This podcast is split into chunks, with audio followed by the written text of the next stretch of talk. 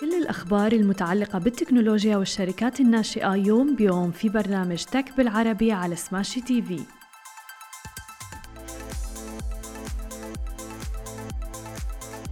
صباح الخير وأهلا وسهلا فيكم ببرنامجكم تك بالعربي. معكم أنا هالة بسام ومعنا بخلف الكواليس علي وشهير. وبداية خلينا نحكي بأهم العناوين اللي رح نحكي فيها بنشرتنا لليوم. نتفليكس تطلق خدمة جديدة بسعر أرخص ولكن مع إعلانات. وسوني وهوندا تطلقان مشروعا مشتركا للسيارات الكهربائية ومنصة FlapKap المصرية تغلق جولة استثمارية جديدة. وبداية أكيد بدنا نحكي عن خبر نتفليكس الجديد اللي ضجت فيه مواقع التواصل الاجتماعي يوم أمس. قالت شركة نتفليكس إنها رح تطرح خطة بث مزود بإعلانات بسعر 7 دولارات تقريبا في الشهر تحديدا في شهر نوفمبر تشرين الثاني.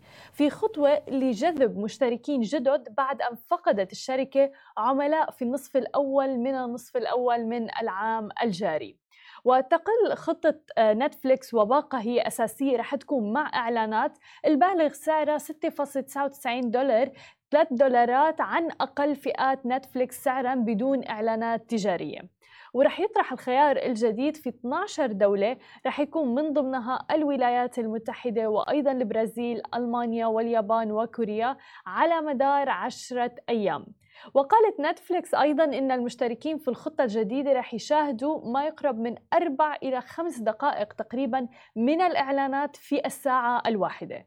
ورح يكون للأفلام اللي تم إصدارها حديثا إعلانات محدودة للحفاظ طبعا على التجربة السينمائية.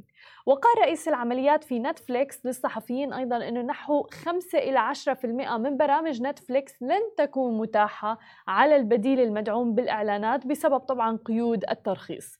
وارتفعت مباشرة أسهم نتفليكس 5.4% إلى 232.86 دولار في أواخر تداول بعد الظهر. وانخفض أيضا سهم الشركة بنسبة 62% هذا العام قبل إعلان اليوم.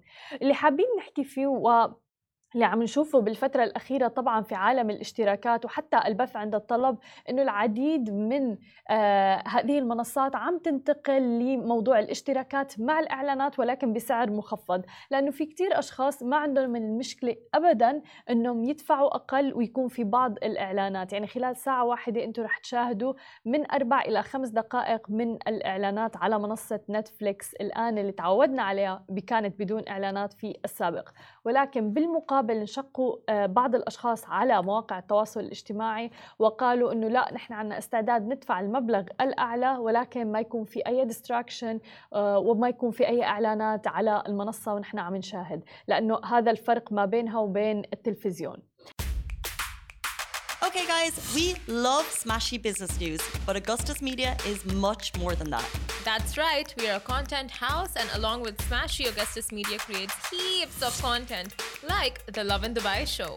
I'm Casey, that's Simran. We're your hosts of the Love in Dubai show.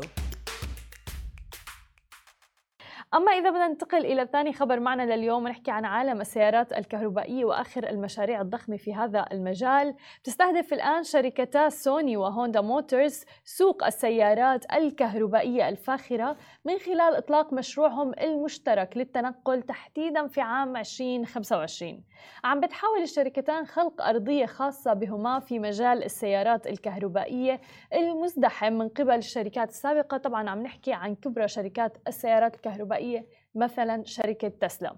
ورح تقوم شركة سوني هوندا موبيلتي بإنتاج سيارتها الكهربائية. تحديدا رح يتم إنتاجها في مصانع هوندا في أمريكا الشمالية.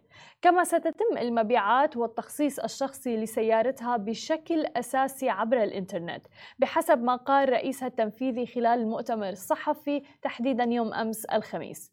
وقال أن شركته رح تقوم بتسليم السيارات للعملاء تحديدا في أمريكا الشمالية أولا في عام 2026 على أن يتم التسليم في اليابان في خلال النصف الثاني من عام 2026 لتليها بعد ذلك أوروبا. طبعا مثل ما عم نشوف أيضا أنه في العديد من الشركات عم تتجه نحو آه، إصدار آه، سيارات الكهربائية تحديدا بفترة الأخيرة.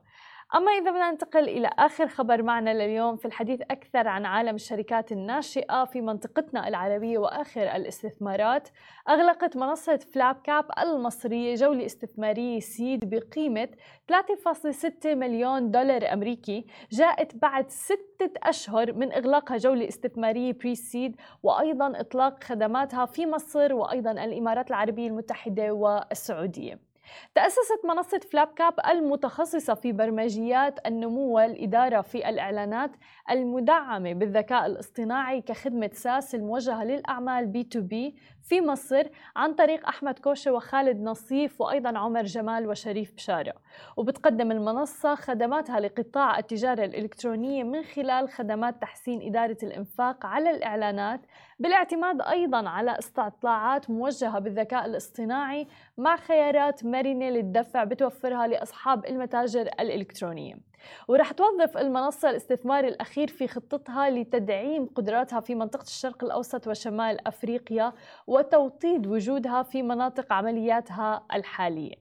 هذه كانت كل أخبارنا الصباحية لليوم. ما تنسوا تتابعونا على كل مواقع التواصل الاجتماعي الخاصة ب Smashi TV. تسمعوا البودكاست تبعنا وتنزلوا ال application. نهاركم سعيد جميعاً. مثل ما وعدناكم أخبار جديدة ومقابلات مع رواد أعمال يوميا في برنامج Tech بالعربي على Smashi TV. حملوا التطبيق الآن.